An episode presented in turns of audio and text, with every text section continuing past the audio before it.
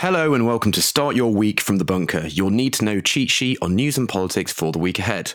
I'm Jacob Jarvis, and today I'm joined by the wonderful Alex Andreou. Good morning, Alex. How are you this Monday morning? Morning, Jacob. I'm very well, thank you. Very good. So, first up, let's uh, let's talk about prisons. The closure of Wandsworth Prison has been touted after the escape of Daniel Khalife, but Alex Chalk appeared to write that off over the weekend. But what what is happening with the prison at the moment?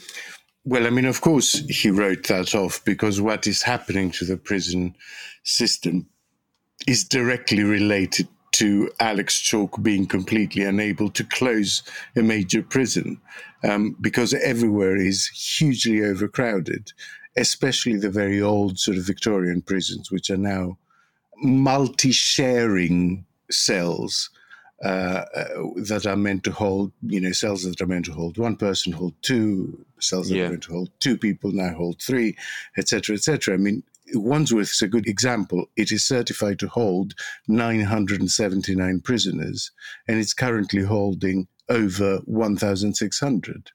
It, yeah, it strikes me as one, how can that possibly be safe? And then also, how can any prison in that sort of condition fulfill any duty of of reform rather than just been been punitive? Well, it doesn't. It doesn't. It basically goes into the same a sort of story that the school story goes and the asylum seeker story goes in that the government at the moment seems to just be warehousing people, whether they're asylum seekers or students or prisoners.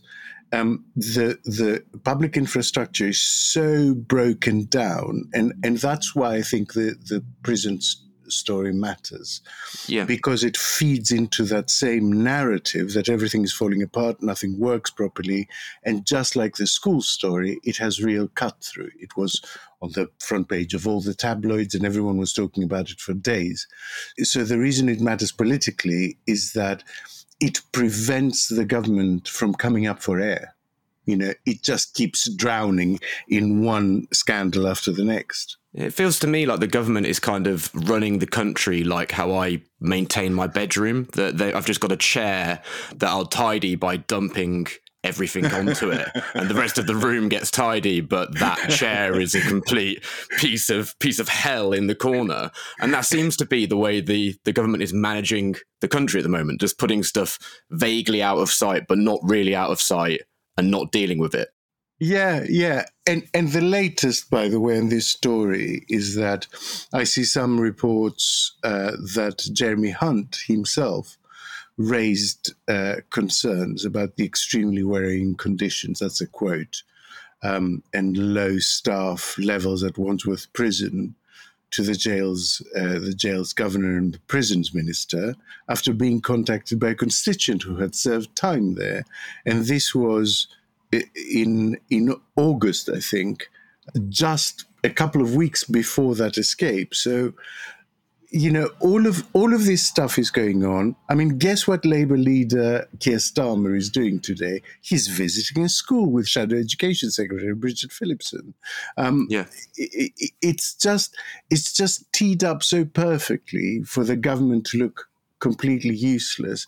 And you have Alex Chalk touring the studios on on Sunday, um, you know, announcing a bevy of reviews into what happened. I mean, you have a prison that's meant to hold 900 people and it's holding 1600 and and it only has at times like just over a dozen officers on duty at night what do you think is going to happen? Yeah, it doesn't really need a major report. it doesn't feel like to me, mystery, to be honest. Is it? No with Chalk, I mean, is he totally is he totally safe here? Because Sunak is just so screwed politically. I mean, we saw Sunak when Ben Wallace went and he did that really timid reshuffle because he's obviously so scared of rocking the boat. Chalk mm. isn't too long in the job, but you would expect a situation like this to make someone feel somewhat politically unsafe. But I don't get that sense whatsoever because I, it feels to me like there is such a a dearth of talent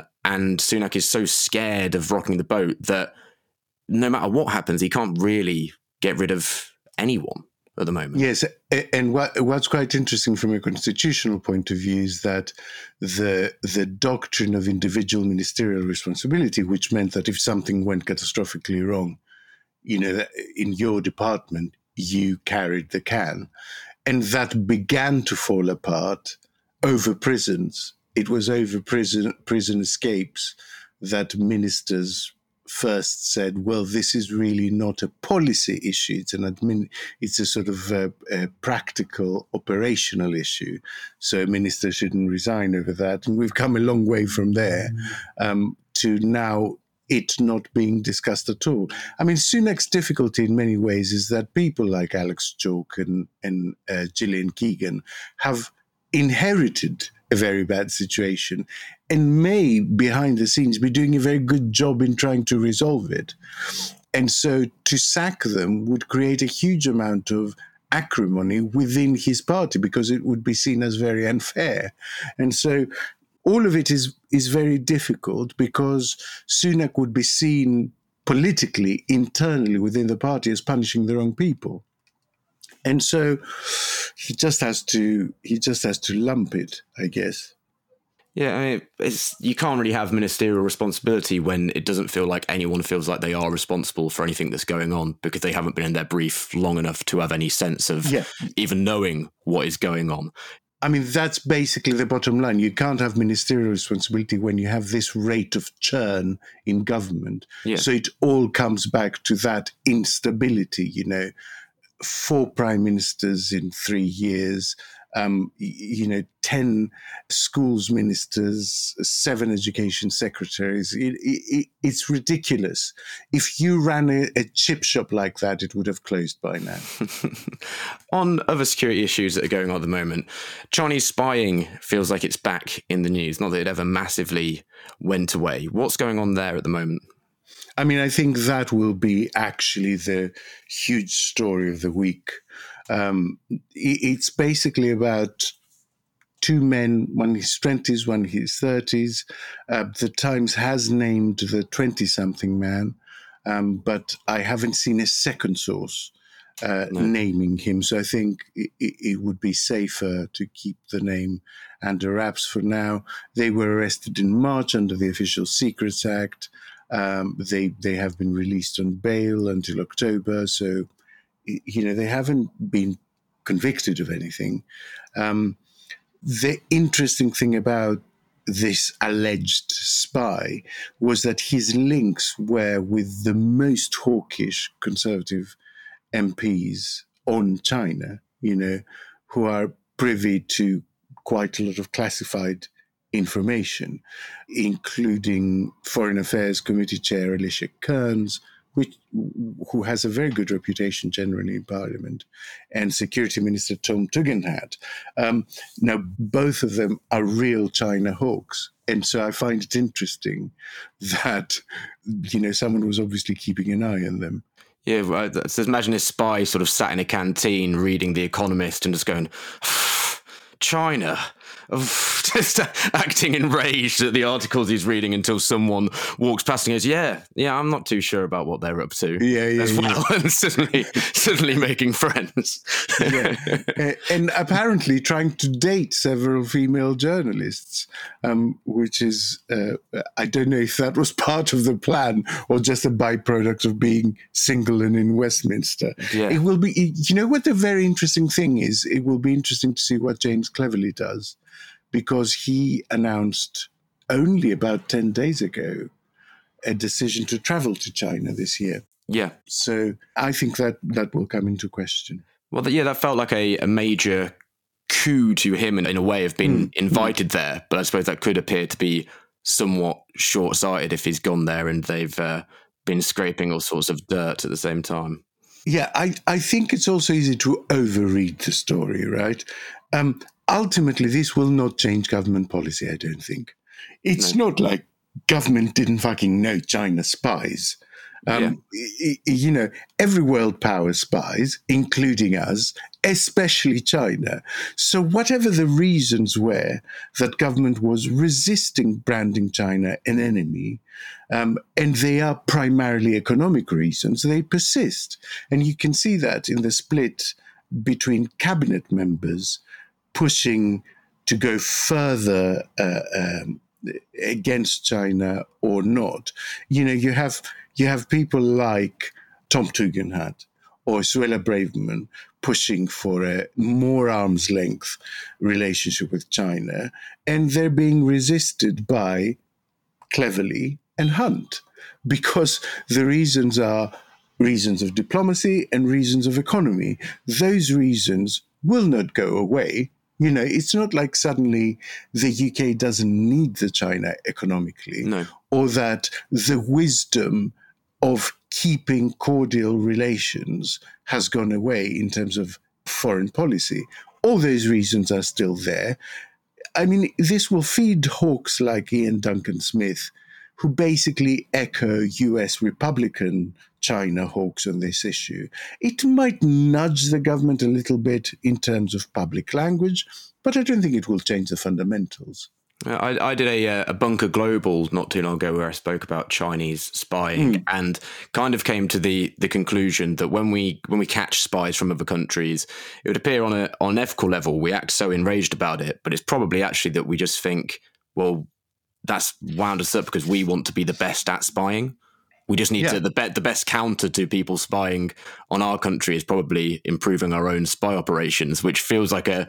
I'm not saying there's not a moral quandary there to that, but it's a it's an accepted thing. We all know this this happens, and just when we spot one, it's it must be much more Yeah. prevalent than Uh, than it course, is. Of course, Uh, of course. We'll speak more widely about the G20 in a little bit, but Sunak did sort of respond to this whilst he was there. Is he seemingly quite firm, or is that just just headline spin, as you said? Oh, I mean, I saw the the pool clip that he did at the airport just as he was boarding to come back. I think after the G20, um, he raised it. First of all, uh, Xi Jinping was not at the G20; it was his premier Li, Li Qiang, and so he said he raised it on Sunday morning.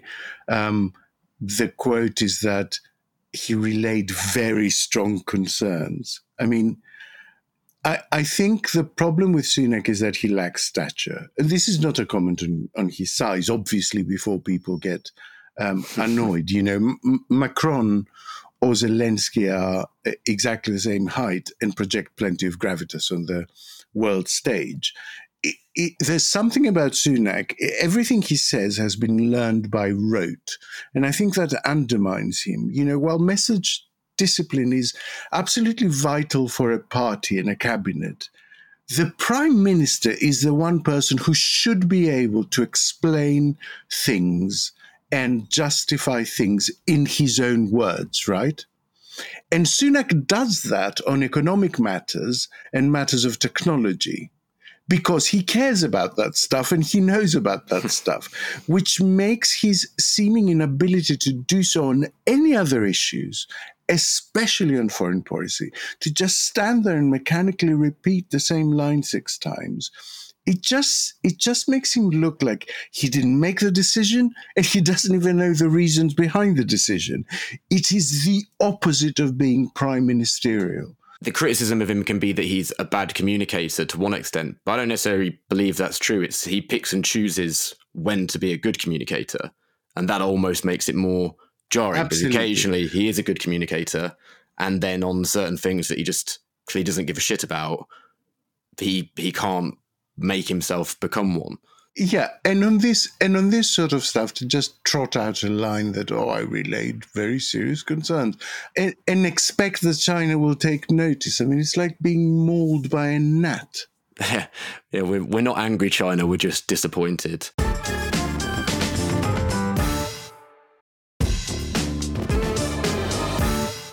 Finally, on domestic matters, what's Starmer up to this week? So he's at the the TUC conference today, isn't he? He's well, I, he's speaking. Uh, I think not publicly. He's at the sort of dinner that they hold Okay. um, in the evening, and so that will be quite interesting because uh, Sharon Graham had a pop at him on Sunday. I think it was. Uh, she called Labour a '90s tribute act. Um, I mean, Mick Lynch will be there. Labour is not in an easy relationship with unions at the moment because it's getting very close to government. And, and that is actually quite a natural thing. because once you're in government, you're effectively all those workers' employer, and you will be in a in an adversarial situation with the unions. I mean, hopefully that relationship can be managed in a much more amicable, collaborative, constructive, creative way. And I think looking back at Labour's uh, record, that seems to be the case. You know, we we never had any NHS strikes when Labour were in power, and so I think there's every reason to be cheerful. I saw a quote somewhere that, you know, leftists are always disappointed in Labour, but it's so much better to be disappointed in Labour in government. Um, and, and, I think I think that actually says it all. Uh, you know, the unions will pick their battles. They won't make too much noise because they don't particularly want to rock the boat, just as they're about to get a government that will work much more closely and collaboratively with them. The distance that is uh, emerging between Labour and the unions is an entirely natural byproduct to how strongly they're doing in the polls because they look like a government in waiting, and you would expect a government in waiting to begin to distance itself from vested interests which yeah. it is sympathetic towards. Of course, and hopefully, you know, you can come from different positions on issues without necessarily being entirely adversarial. There's a way to do that. Yeah. Sort of the the positionality doesn't mean that it has to be an argument. Yeah, and I don't think Labour do come from, you know, a hugely different position. I, and I think that is the fundamental difference. You know, if a union goes to uh, Labour and says we want a six percent um, pay rise, then Labour will say we can afford to give you three. Yeah. When you have a union going to meet a conservative government, the underlying current is always oh, and by the way, I also want to smash the unions because I dislike you. I don't want you to exist. You know, and that makes the relationship a really very different one, doesn't it? Mm. You know, an, an employer that loathes its employees. Now, turning further afield, what were some of the key things we saw at the G20 over the weekend, and what will it actually mean for us on a domestic level? Are there were any of the the decisions made ones that will tangibly have an impact on us? The the G20 conference, I think, was a huge success for India. It really managed to project everything it wanted to project. It was a very successfully run um, event. Um, I'm surprised actually they were they were able to agree communiqué. I thought they wouldn't be able to agree communiqué at all, like they didn't last time. On this occasion, actually, they stripped out accusations that were specifically about Russia and managed to arrive at a at a consensus that countries like Brazil and India and South Africa felt comfortable with, calling on member states, this is the quote, to refrain from action against the territorial integrity and sovereignty of political independence of any state. And so this is something that refers to the Ukraine war, war without naming Russia specifically and gives them the ability to still claim that Ukraine is also infringing on their territorial integrity and sovereignty. Um, so yes, it, I mean, this is a disappointing compromise, but better compromise than none at all. What's this new new trade corridor that I've I've been reading somewhat about? That it would appear we as Britain have found ourselves once again on the outside looking in. Yes, it's it's fascinating, isn't it? I think that is the biggest story in UK terms and I think Sunak will be asked about it once he's back in the UK. Uh, I think he's due to make a statement about the G20 in the Commons today, Monday. And it will be interesting because the UK seems to have been quite specifically left out of this India, Middle East, Europe, US economic corridor that Biden announced with much uh, fanfare. Uh, Labour already digging into this. David Lammy said it's extraordinary that the UK has been left out. Um, the only other thing of note, I guess, is that uh, the Prime Minister has used the opportunity to drum a bit of international interest in this AI safety summit that the UK wants to host in November and invite a few people at long last to it. The quote from a government sort of senior advisor is that he sees AI as his long term legacy I suspect this has to do more with his future employment plans. If yeah. I'm honest, I think this is the issue that brings him to life. And this is the job that he's going to get after he's no longer prime minister. So, um, yeah, I mean, it's embarrassing.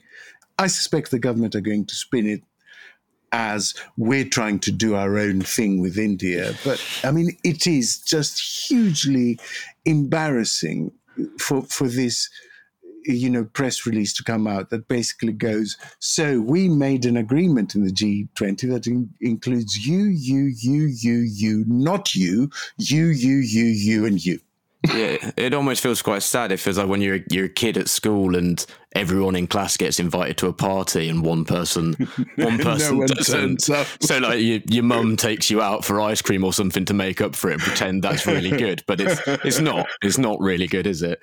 So uh, yeah, it's also the the AI legacy thing to me also strikes me as really strange, as it would appear to me to be like if you were prime minister whilst the internet was becoming popular that you felt like something that you could tie your legacy to. It's something that's just simply it's happening to the world, isn't it? It's just a revolutionary. Yeah, yeah. he's technology. interviewing for a job. He's interviewing yeah. for a job. It's as simple as that. On a uh, final couple of world stories, just to to wrap up. So, mm. Morocco at the moment, there are horrific images coming out of the country after the earthquake this weekend. It's always really hard to know what the situation is in these sorts of uh, when these sort of events happen. But as best as we can, what's going on there and what what will the likely fallout over the week be? I mean, it's horrible.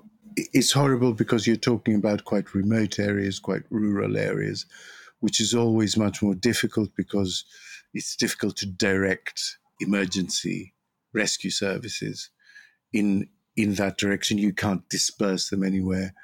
Um, uh, I guess the good luck of it is that it has happened in a season where all those people who are having to spend the night outside are, uh, will at least not be freezing because the part of Morocco where this happened is quite mountainous. Uh, I know mm. people find it difficult to imagine cold bits of Morocco, but there are cold bits to Morocco during the winter. Um, the Moroccan government's initial reaction was quite defensive. They pretended they were coping just fine. It quickly became clear they were overwhelmed. So they have just approved a limited number, I think four countries to start with, to send in personnel to help. The UK is one of them. We are deploying 60 search and rescue specialists and some dogs and some equipment. I mean, it's horrible. We're, we're talking about 2,100 dead at, at the latest count, and that will only climb. And finally, let's look at the, the latest from Ukraine. It's been predicted that Ukraine can only sustain its counteroffensive for around 30 more days. What will that mean when they run out of what they need to continue the push? I mean, was it going to be much more than that, though? because I seem I seem to remember that the whole point of a spring summer push was that once it starts raining in September, it becomes impossible because the ground basically becomes quicksand. Um, and so I don't know whether that's just Zelensky and Secretary Blinken, who just visited Ukraine a few days ago, trying to keep international support motivated, reminding them that, you know, there's an active situation uh, here and, and you need to stay strong and stay resolute. I, I would think there's more of that involved rather than Ukraine thinking that the good weather will last well into October because as soon as it starts raining, basically everything has to stop. So they will keep pushing. And and I think to put the story in perspective, you know, we need to remember, eh, and I saw a, a military specialist the other day saying this, Ukraine is already winning right, in a very real way. The Russian objective was to subjugate Ukraine completely in a matter of days and swap the government for one of their choosing. That is not going to happen now. That is never going to happen now, right? So the fact that we are a, little bit um, impatient with the progress being made is fair enough. But let's remember the overall picture. Ukraine was in a in a situation where everyone expected it to be swallowed up within a week, and it has ended up not just defending itself but beginning to push back significantly on those Russian positions. It will just take time.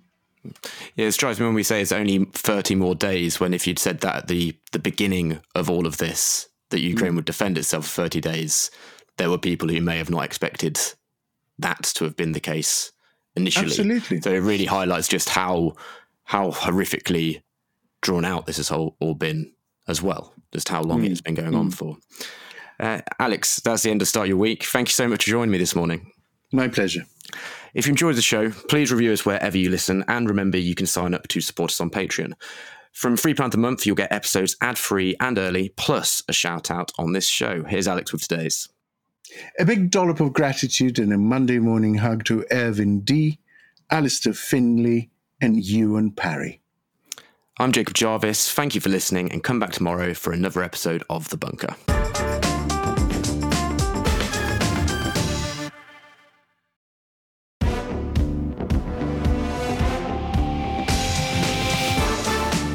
Start Your Week with The Bunker was written and presented by Alex Andreou and Jacob Jarvis. The producer was Liam Tait, with audio production by me, Simon Williams. The managing editor is Jacob Jarvis. The group editor is Andrew Harrison, with music by Kenny Dickinson and artwork by James Parrott. The Bunker is a Podmasters production.